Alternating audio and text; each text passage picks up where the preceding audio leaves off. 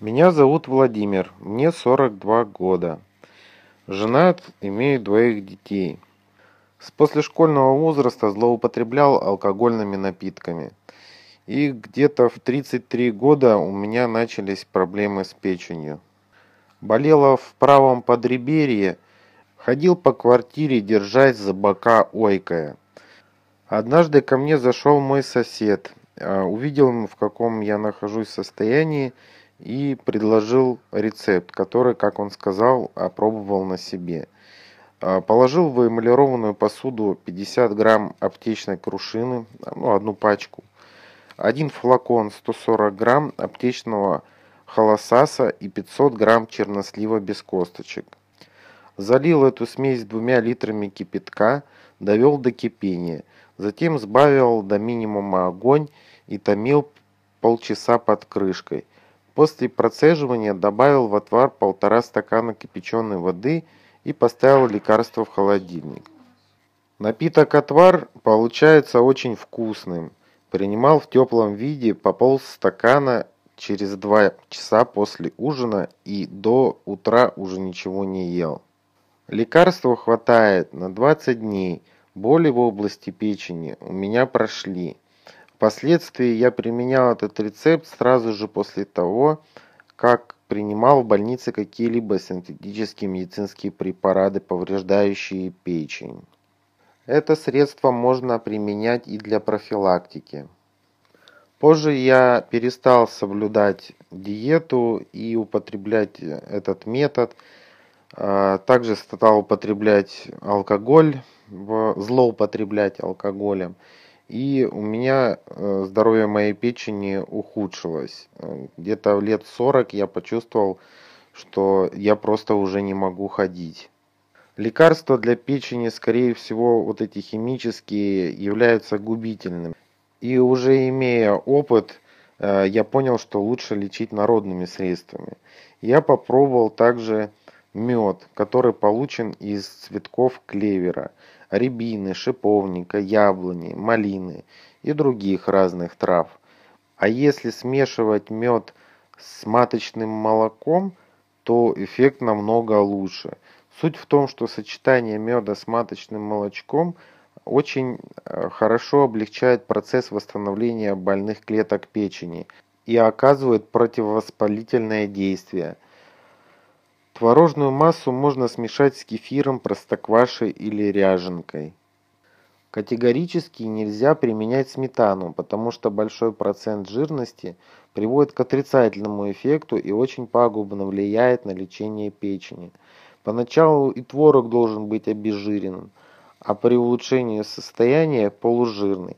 В течение суток можно употреблять творог два-три раза. Также я пробовал лечение э, соком лопуха. Этот сок особенно полезен тем, кто был болен гепатитом.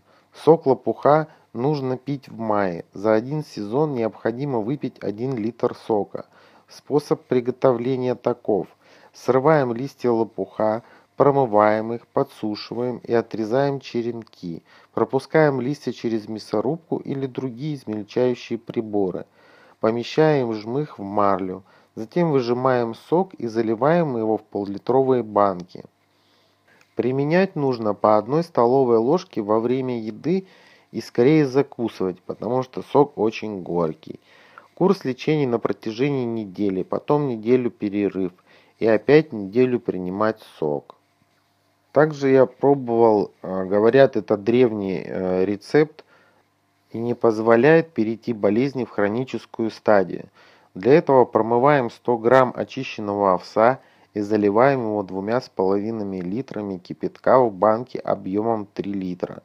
Добавляем сто пятьдесят грамм меда, а банку накрываем вощеной бумагой или калькой, после поверх крышкой.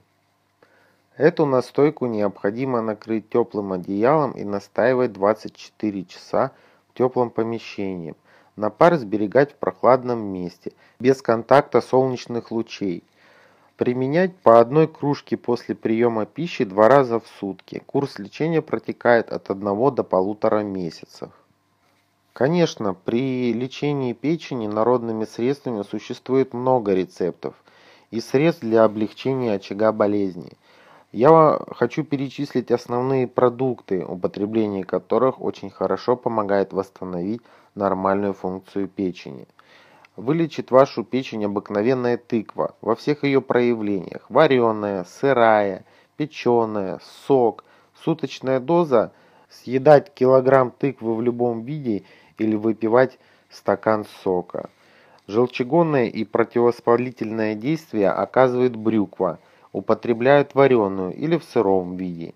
Употребляют каждый день по две столовые ложки выжатого лимонного сока через каждые три часа. Он является важнейшим ингредиентом общей терапии желчнокаменной болезни. Как можно чаще добавлять в еду желчегонные продукты, такие как оливковое масло и маслины. Травы для лечения печени. Я бы сказал, это ромашка. Одно из самых популярных растений, которое применяют для лечения печени. Она просто незаменима. Ромашка снимает спазм и воспаление в печени и желчном пузыре. Способствует отхождению желчи. Одна столовая ложка цветов ромашки нужно залить стаканом кипяченой воды и настоять ее двадцать минут. Процедить и принимать утром и вечером по половине стакана. Также календула при воспалительных заболеваниях желчного пузыря и печени помогает справиться с интоксикацией после принятия алкоголя в больших количествах. Настой, приготовленный из календулы, способствует ускорению обменных процессов в организме и улучшению его секреторных функций.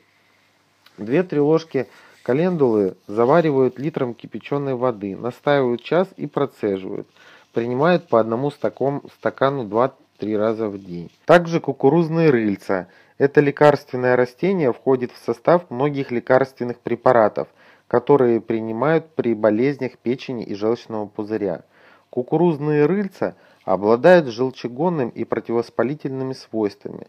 двадцать грамм кукурузных рыльц заваривают стаканом кипящей воды, выдерживают часть и процеживают.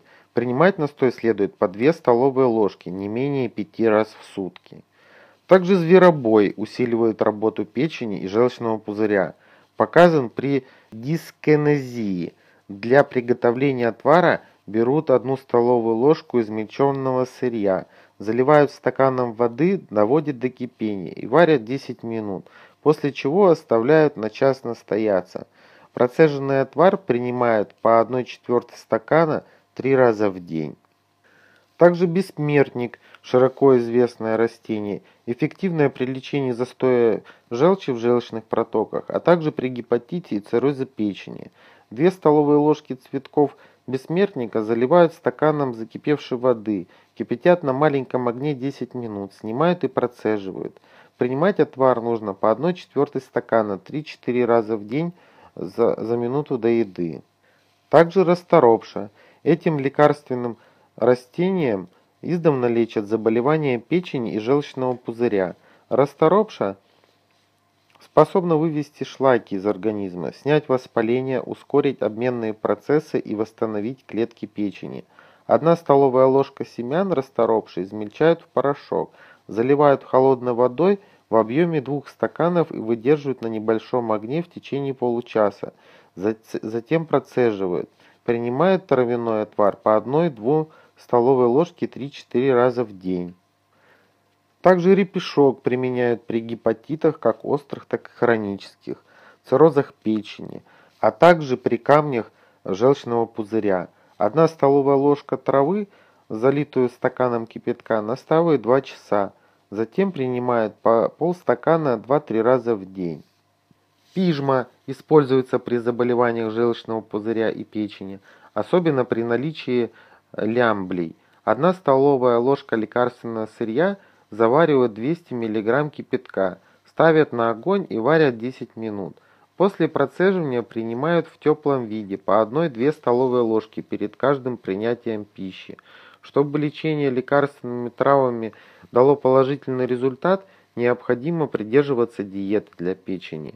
Из пищи на момент обострения болезни Следует полностью исключить жареные, жирные, соленые и копченые блюда. Все, что мы так очень любим. Не следует также употреблять консервы, колбасы, жирные сорта мяса и птицы.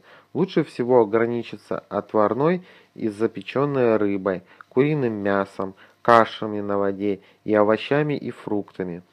Что можно, это все можно приготовить очень вкусно. Сейчас в интернете полно рецептов. С помощью вот этих продуктов можно не менее вкусные блюда приготовить. Категорически запрещено принимать спиртные и газированные напитки. Фитотерапия печени обладает очень хорошим лечебным и профилактическим эффектом. Она простая и доступна для каждого. Травы для лечения печени можно собирать самостоятельно, в поле, в лесу, а также на собственном дачном участке или приобрести в аптеке. Будьте здоровы! Лечение травами поможет вылечить болезни и обрести здоровье.